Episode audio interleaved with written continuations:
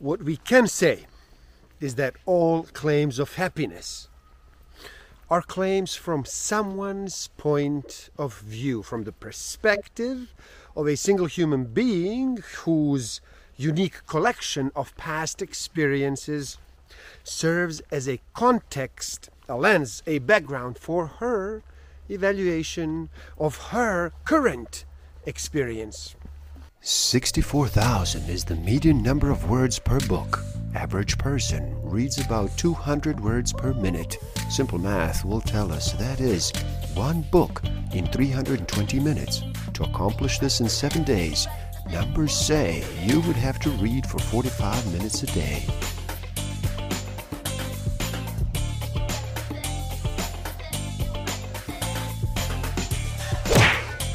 Don't forget to subscribe, hit that notification button, like, comment, and share.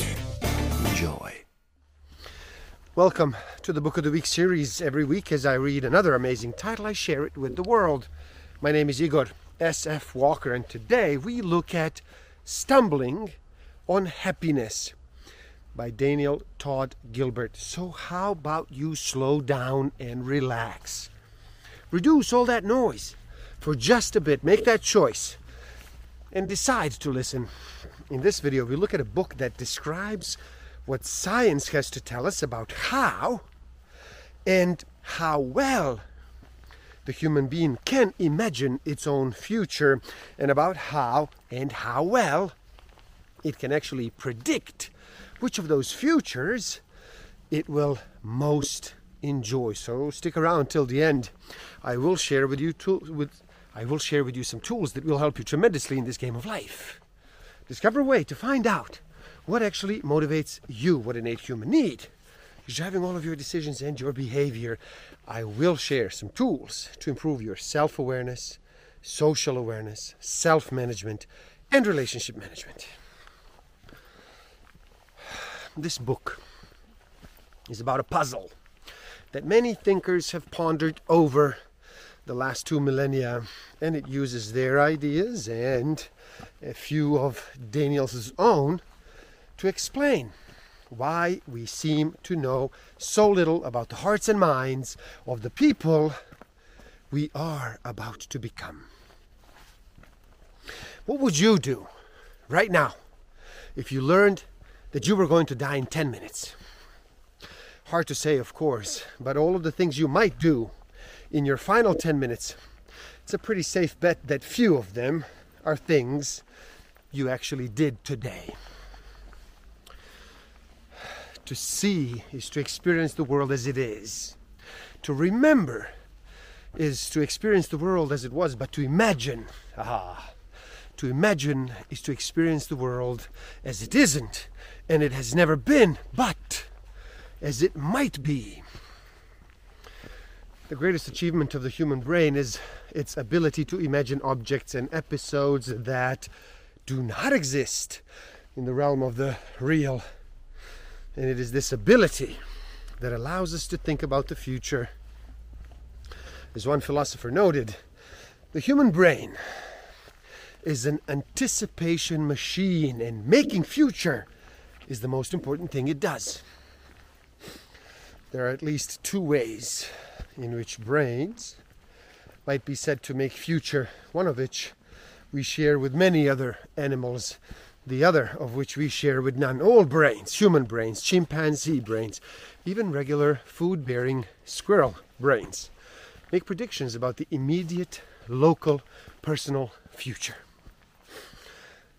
Why would anyone go all the way to India, spend his time, money, and brain cells just to learn how to not think about the future? Because, as anyone who has ever tried to learn meditation knows, not thinking about the future is much more challenging than being a psychology professor.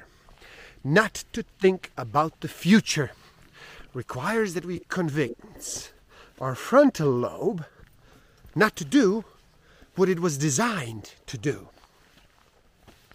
And like a heart that is told not to beat, it naturally resists this suggestion. Indeed, thinking about the future can be so pleasurable that sometimes we'd rather think about it than actually go there.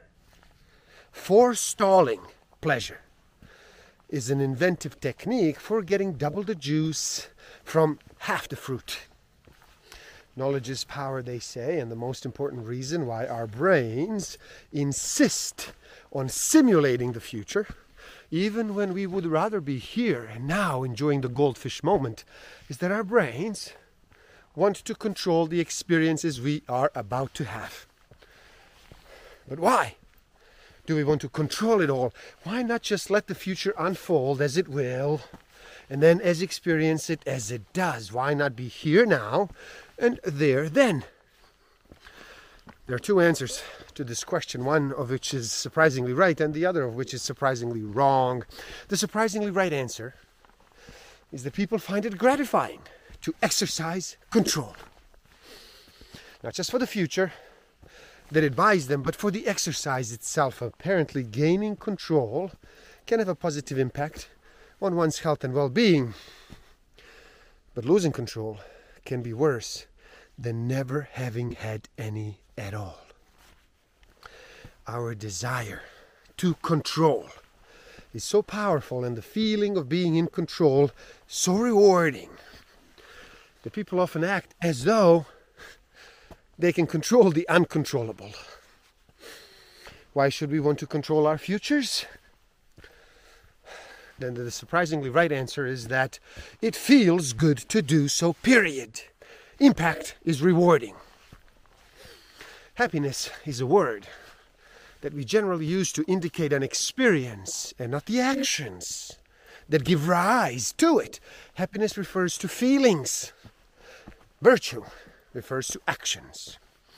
And those actions can cause those feelings, not necessarily and not exclusively. How do we know when a person is expressing a point of view rather than making a claim about her subjective experience? When the word happy is followed by the words that or about, speakers are usually trying to tell us that we ought to take the word happy as an indication not of their feelings, but rather of their stances. I am happy about, I am happy that. Impoverished experiential background caused language to be squished so that the full range of verbal labels is used to describe a restricted range of experiences. Words such as happiness, we still cannot be sure that two people claim to be happy are having the same experience or that our current experience of happiness is really different from our past experience of happiness or that we are having an experience of happiness at all. If the goal of science is to make us feel awkward and ignorant in the presence of things we once understood perfectly well, then psychology has succeeded above all others. But like happiness, science is one of those words that means too many things to too many people and is thus often at risk of meaning nothing at all.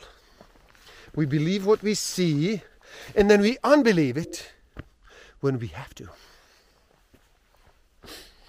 The three and a half pound meatloaf between our ears is not a simple recording device, but a remarkably smart computer that gathers information, makes shrewd judgments, and even shrewder guesses, and offers us its best interpretation of what the way things are because those interpretations are so good usually because they usually bear such a striking resemblance to the world as it is actually constituted, we do not realize that we are seeing an interpretation.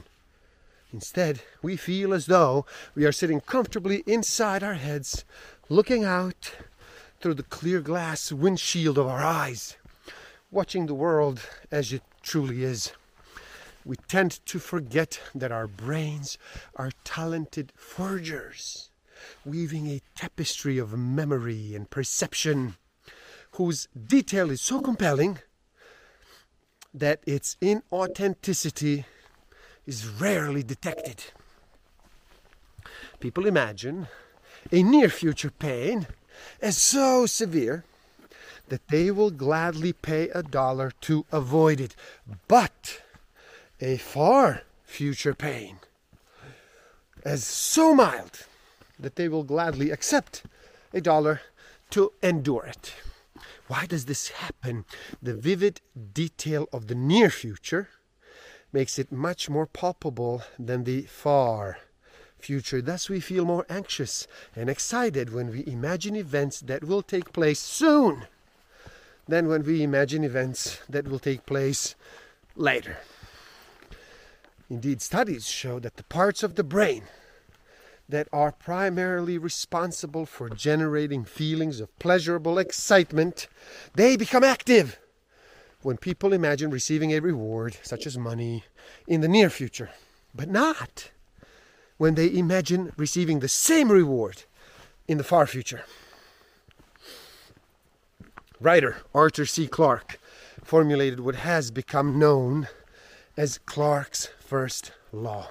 When a distinguished but elderly scientist says that something is possible, he's almost certainly right. When he states that something is impossible, he's very probably wrong. In other words, when scientists make erroneous predictions, they almost always err by predicting that the future will be too much like the present. In one study, researchers challenged some volunteers to answer five geography questions and then told them that after they had taken their best guesses, they would receive one or two re- rewards. Either they would learn the correct answers to the questions they had been asked, and thus find out whether they have gotten them right or wrong, or they would receive a candy bar, but would never learn the answers. Some volunteers chose their reward before they took the geography quiz, and some volunteers chose their reward only after they took the quiz. As you might expect, people prefer the candy bar before taking the quiz, but they prefer the answers after taking the quiz. In other words, taking the quiz made people so curious that they valued the answers more than a scrumptious candy bar. But do people know that this will happen? Curiosity is a powerful urge. But when you aren't smack dab in the middle of feeling it, it is hard to imagine just how far and how fast it can actually drive you. But why? why are the powers of human imagination so easily humbled? this is, after all, the same imagination that produced space travel, gene therapy, the theory of relativity, and the Monty Python's cheese shop sketch. Even the least imaginative among us can imagine things so wild and so weird that our mothers would wash our heads out with soap if only they knew. The emotional experience that actually results from a flow of information that originates in the world is called feeling.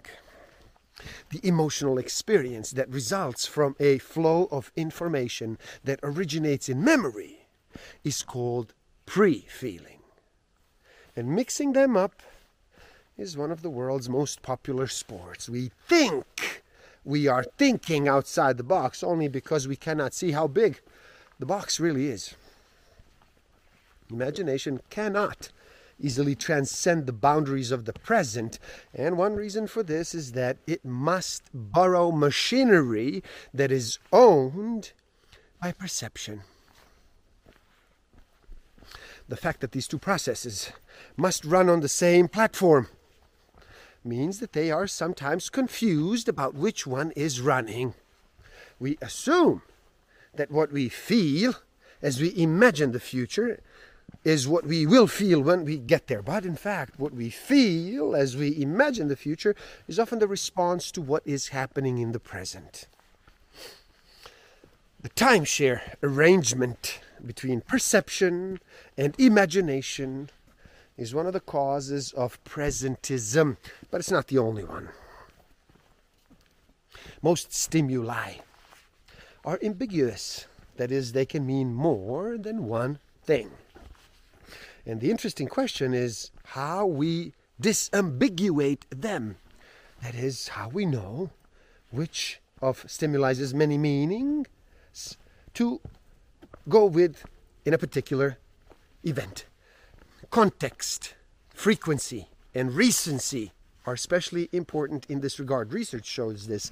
The brain and the eye.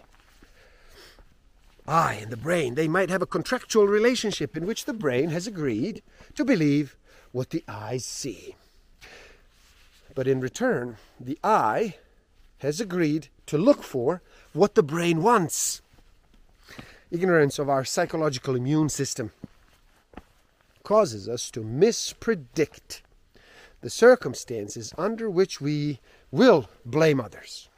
But it also causes us to mispredict the circumstances under which we will blame ourselves. Inescapable, inevitable, and irrevocable circumstances trigger the psychological immune system. But as with the intensity of suffering, people do not always recognize that this will happen. now, if humanity is a living library of information about what it feels to do just about anything that actually can be done, then why do people with the library cards make so many bad decisions? There are just two possibilities. The first is that a lot of advice we receive from others is bad advice that we foolishly accept. The second is that a lot of the advice we receive from others is good advice that we foolishly reject. So, which is it? Do we listen too well when others speak, or do we not listen well enough? And the answer to that question is yes. When we imagine future circumstances, we will fill in details that will not really come to pass, and then leave out details that actually will come to pass. When we imagine future feelings, we find it impossible to ignore what we are feeling now, and impossible to recognize how we think about the things that happen later. Foresight is a fragile talent that often leaves us squinting, straining to see what it would be like to have this, go there, or do that. There is no simple formula for finding happiness. But if our great big brains do not allow us to go sure footedly into our futures, they at least do allow us to understand what makes us stumble. And there you have it stumbling on happiness. Please do help out. If It is easy. Simply like this video so more people can enjoy it. If you have enjoyed this video, if you found value, please then do like it. Share it too. Share it too. Spread the word. Share this information. Do leave a comment and share your thoughts. Start a conversation with each other. Start a conversation with me. What did you think about this stumbling on happiness? Subscribe to my channel and stay up to date. You know how to do that, where to click and what to click on. The link to this book is in the description below. Buy it, read, never stop learning, especially learning about yourself and nature. So gift yourself by taking the free human needs test on my website and find out what actually motivates you. What innate human need is driving all of your decisions and your behavior. And if you feel you are ready to improve your self awareness, social awareness, self management, and relationship management even further, then do check out my Master of Life Awareness program. The links are in the description below. Thank you. Love and respect.